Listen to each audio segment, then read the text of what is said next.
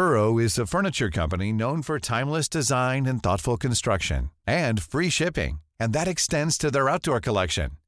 Their outdoor furniture is built to withstand the elements, featuring rust-proof stainless steel hardware, weather-ready teak, and quick-dry foam cushions. For Memorial Day, get 15% off your Burrow purchase at burrow.com/acast, and up to 25% off outdoor. That's up to 25% off outdoor furniture at burrow.com/acast.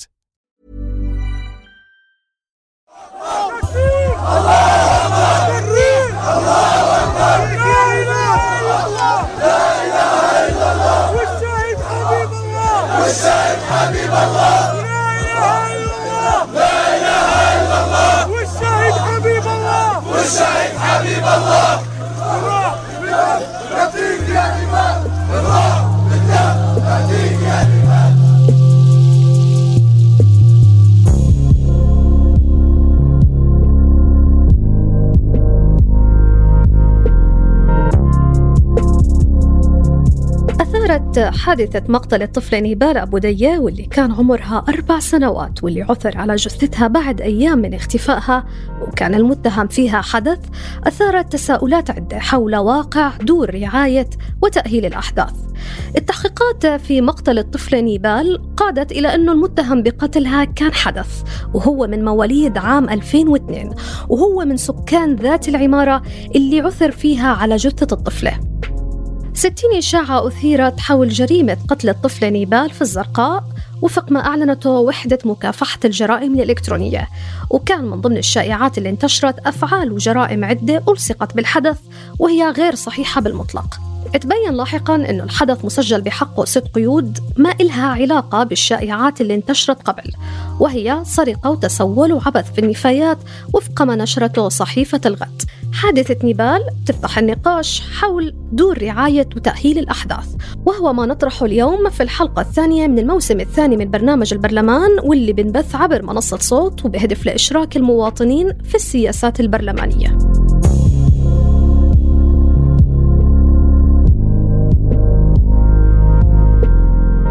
تصريحات مصدر أمني لصحيفة الغد قالت أن الحدث أدخل إلى دور رعاية وتربية الأحداث 3 مرات، عدا عن أن الحدث هو المعيل الوحيد لعائلته اللي استغلته في أعمال التسول ونبش النفايات، بالإضافة إلى وجود أسبقيات لأفراد أسرته أيضاً تتعلق بالتسول والسرقة.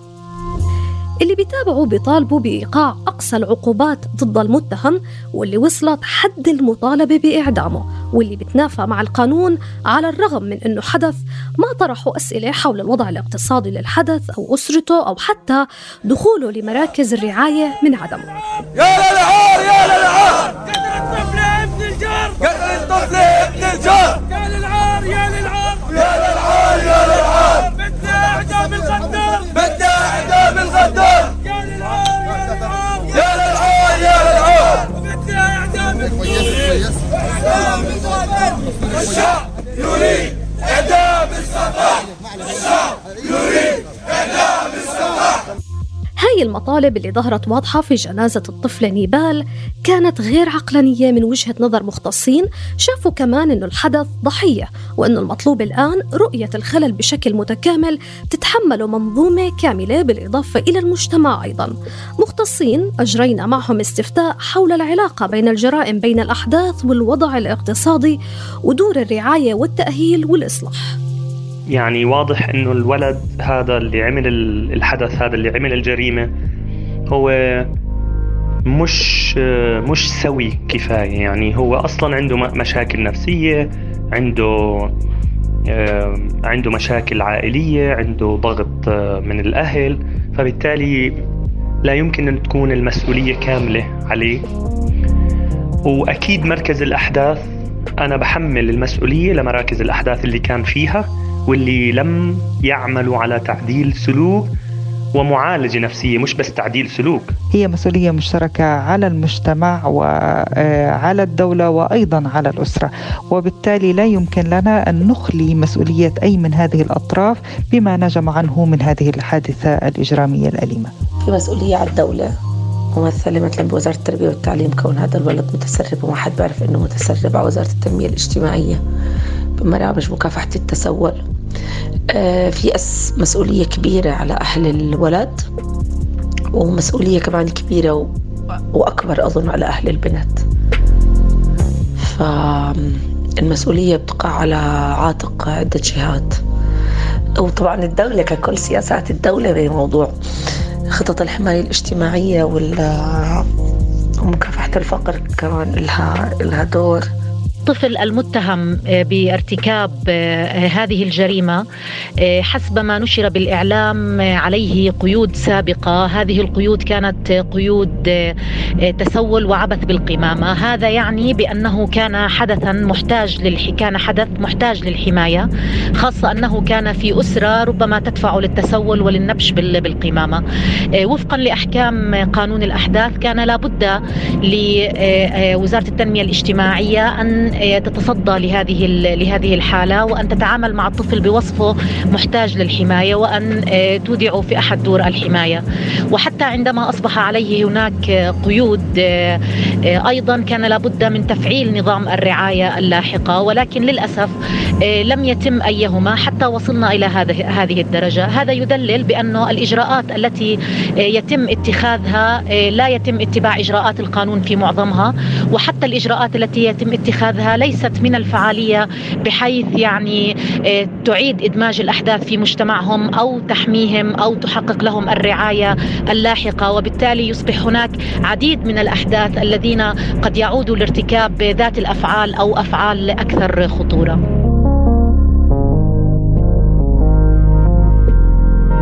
وفق موقع وزارة التنمية الاجتماعية ببلغ عدد دور رعاية وتأهيل الأحداث والتابعة للوزارة حالياً 6 دور. مديرية الأحداث والأمن المجتمعي في وزارة التنمية الاجتماعية محمود الهروط بوضحها في لقاء له كان عبر قناة المملكة. تقوم وزارة التنمية الاجتماعية بحكم مسؤوليتها عن ملف الأحداث فيما يتعلق بخدمات الإيواء والإشراف على إدارة وإشراف 6 مراكز للأحداث، 5 منهم للذكور، 1 للإناث، يتوزع ما بين مركزين في محافظة إربد، أحدهم للموقوفين والآخر للمحكومين، إضافة إلى مركز دار أحداث الرصيفة. هناك دار تأهيل الفتيات الرصيفة معنية بالفتيات، عندنا دار أحداث عمان. هاي الدور وشو تصنيفها؟ مدير البرامج في المكتب الإقليمي للمنظمة الدولية للإصلاح الجنائي محمد شبانة بيوضحها. هذا سؤال غاية في الأهمية والدقة. دور الرعاية حسب تصنيف القانون وحسب وجودها في أرض الواقع تصنف إلى 3 فئات. فئة منها خاصة برعاية الأحداث، وهي اللي نسميها دور الرعاية، هي خاصة بالأطفال المحتاجين للحماية والرعاية من مثل حالة هذا الطفل. عندنا الأطفال الأيتام، الأطفال اللي فاقدين للسند الأسري، اللي بيكون عندهم حالات تفكك أو مش معروفين الأب والأم، أو في بعض القضايا والمشاكل، قضايا العنف الأسري، هذه مختصة بتأهيل ورعاية وتقديم الخدمات المتكاملة لمثل هذه الفئة. الآن بننتقل للدور الأخرى اللي هي دور تربية الأحداث. دور تربية الأحداث خاصة بالأحداث الموقوفين، الأحداث اللي بيرتكبوا جرائم بيعاقب عليها القانون، أثناء إجراءات التحقيق والمحاكمة بيتم اتخاذ تدابير احتجازية ويوضعوا في هذا الدور. والصنف الثالث اللي هو دور تأهيل الأحداث. دور تأهيل الأحداث خاصة بالأطفال أو الأحداث اللي بتم الحكم عليهم بأحكام نهائية وباتة لمدد معينة يجب أنه يقضوها حسب القانون في هذه الدور.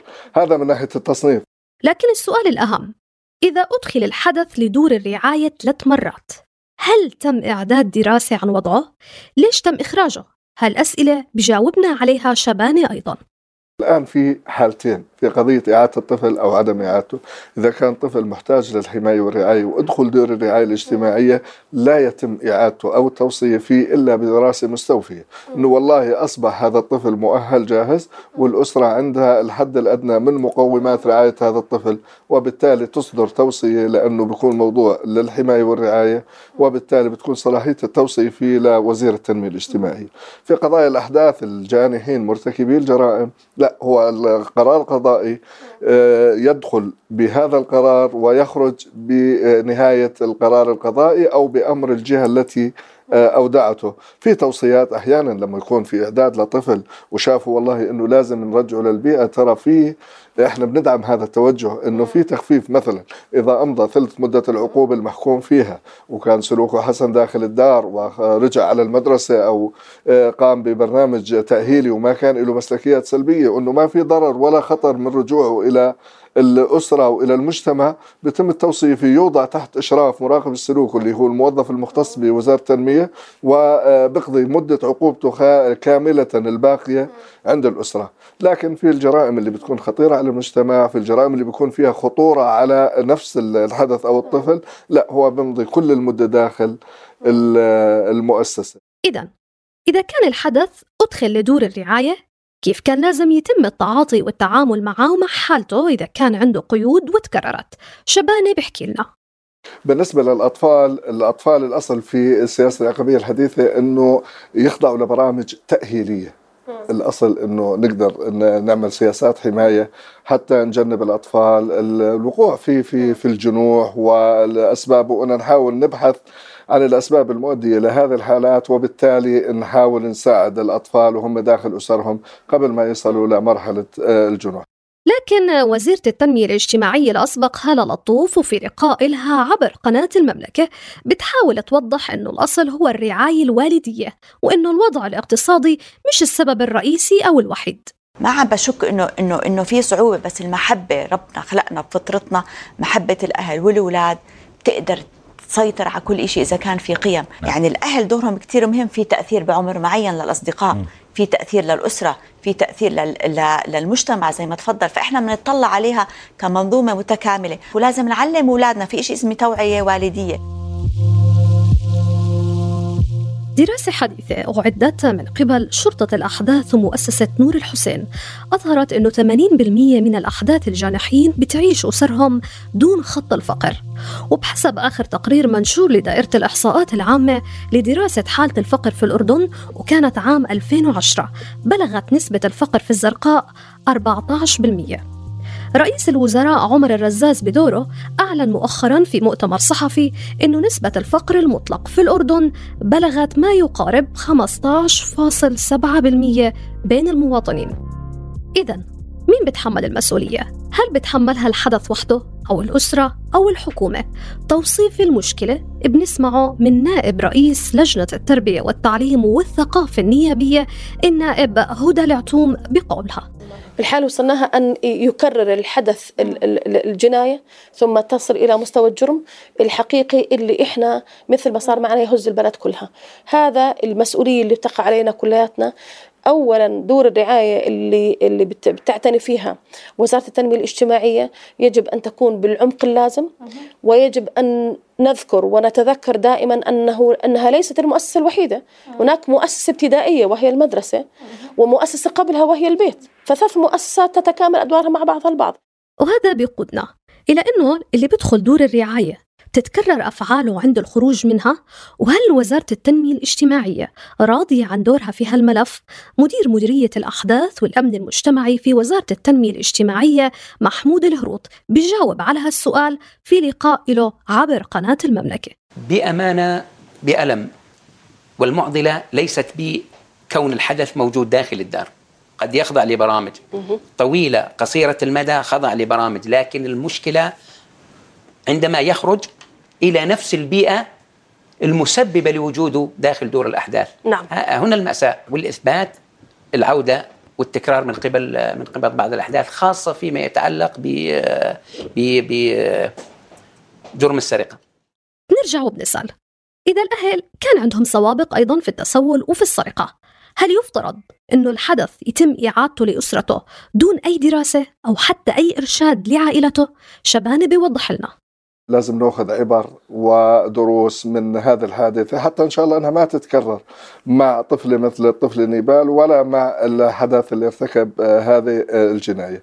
ذكرت حضرتك أنه كان مرتكب ب6 جرائم و6 أسبقيات، وهذا على وهي التسول وعبث بالنفايات، وهذا ليس جرائم. هذه القضايا قضايا تدل على أنه كان طفل محتاج للحماية والرعاية، وأنه طفل كان محتاج خلال هذه ال6 أسبقيات اللي عملها أنه يعمل له دراسة له لأسرته، دراسة واسعة، دراسة وافية حتى نعرف ليش بتسوّل، ليش بيعبث بالنفايات، ليش هو طفل عامل، شو ممكن أن نعمل برنامج دعم له لأسرته. قد لا تكون أسباب اقتصادية، ممكن أسباب ثقافية، ممكن الأسرة بتحتاج لإرشاد، يعني بنحتاج إحنا لبرنامج وقائي. لكن لطوف في نفس لقائها على المملكة بتحكي إنه كمان مش كل عائلة مش قادرة تربي أولادها أو عندهم مشاكل بتكون هاي مسؤولية الوزارة. في إشي خطير نحكى إنه الأسرة مش ضحية، قد تكون ضحية، لا إنها ضحية، قد تكون ضحية بس تقدر تغير حالها.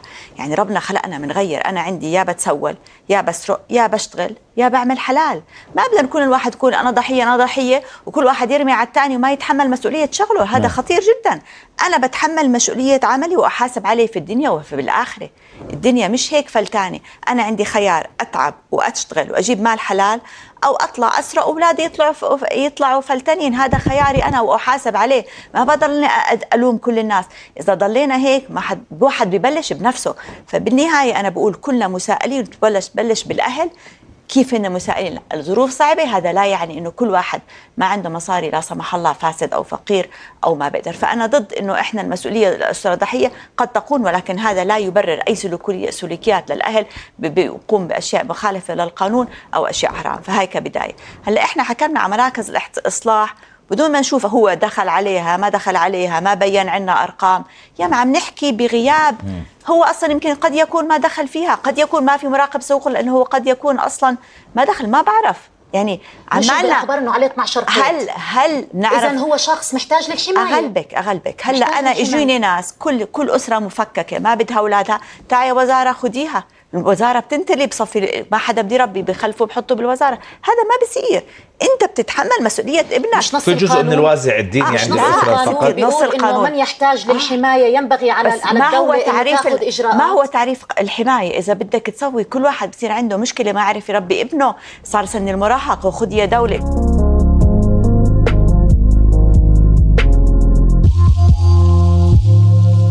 في عودة لتصريحات هالة لطوف في السنة الماضية وعندما كانت بتشغل منصب وزيرة للتنمية الاجتماعية، صرحت بأنه دور رعاية وتأهيل الأحداث في الأردن بتستقبل نحو 3000 حدث سنوياً، وأنه الوزارة تعمل على تعزيز البرامج العلاجية الهادفة لتأهيل الأحداث وإعادة دمجهم في المجتمع.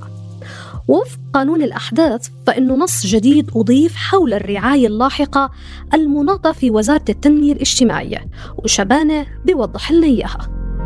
الآن بالقانون الجديد، بالقانون النافذ اللي هو 32 لسنة 2014، وبمشروع القانون الجديد أضيف موضوع الرعاية اللاحقة، إنه ليس فقط الإفراج عنه بينتهي علاقته مع النظام الاجتماعي أو المنظومة الاجتماعية، لا، يجب أن تجرى دراسة لاحقة ومتابعة لاحقة لها.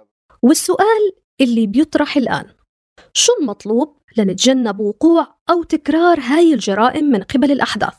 وكيف ممكن حتى دور الرعاية إذا استقبلتهم تتعاطى معهم؟ وهون بيقترح محمد شبانة، يعني هم بيفترضوا البراءة في كل الناس وهو عنده القدرة أنه يحدد. لكن أنا بدي أرجع للبداية، الأصل في كل حالات الأحداث ما عدا الجرائم الخطيرة أنه يكون الاحتجاز آخر ملاذ. إذا ما وجدت أي بديل آخر عند الأسرة، أسرة بديلة بالمجتمع، مؤسسات مجتمعية أنها تدعم هذا الطفل، ممكن ألجأ للاحتجاز. وبالتالي هذا بدعونا الآن في التشريع صار عندنا إدارة لشرطة الأحداث، هي إدارة متخصصة فيها أخصائيين اجتماعيين، فيها أخصائيين نفسيين، بتجتمع مع الجهات وساطة. وبالتالي هذه استطاعت خلال فترة تأسيسها بال 2012 لغاية الآن إنهاء تقريبا 60% من حالات الأحداث. أما النائب هدى العتوم بتشوف إنه التغيير والإصلاح لتجنب ما حدث هو.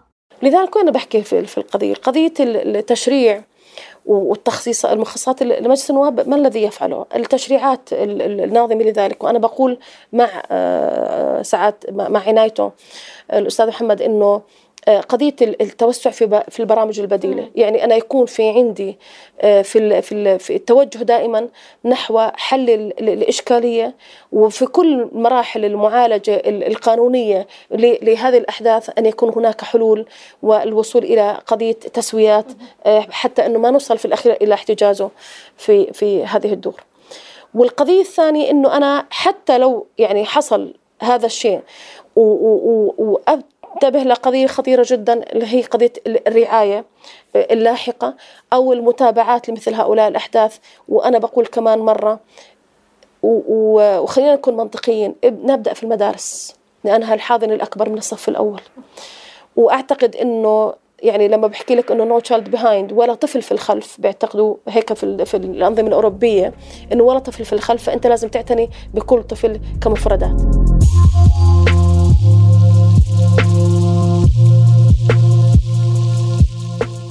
في النهايه الحادثه بشعه للغايه وهزت الشارع الاردني، نعم، واذا كان المتهم فيها حدث ودخل دور الرعاية فهذا بيخلينا نعيد النظر في تطبيق قانون الأحداث أو حتى وضع أيدينا على نقاط الخلل اللي من الممكن تجنبنا حوادث شبيهة مستقبلا.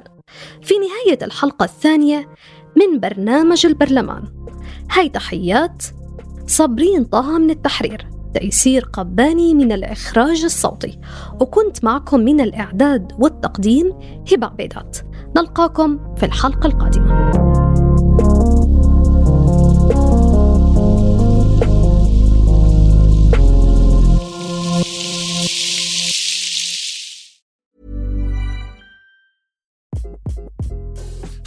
this is Craig Robinson from Ways to Win, and support for this podcast comes from Invesco QQQ, the official ETF of the NCAA. The future isn't scary. Not realizing its potential, however, could be. Just like on the recruiting trail, I've seen potential come in many forms as a coach. Learn more at Invesco.com/QQQ. Let's rethink possibility. Invesco Distributors, Inc.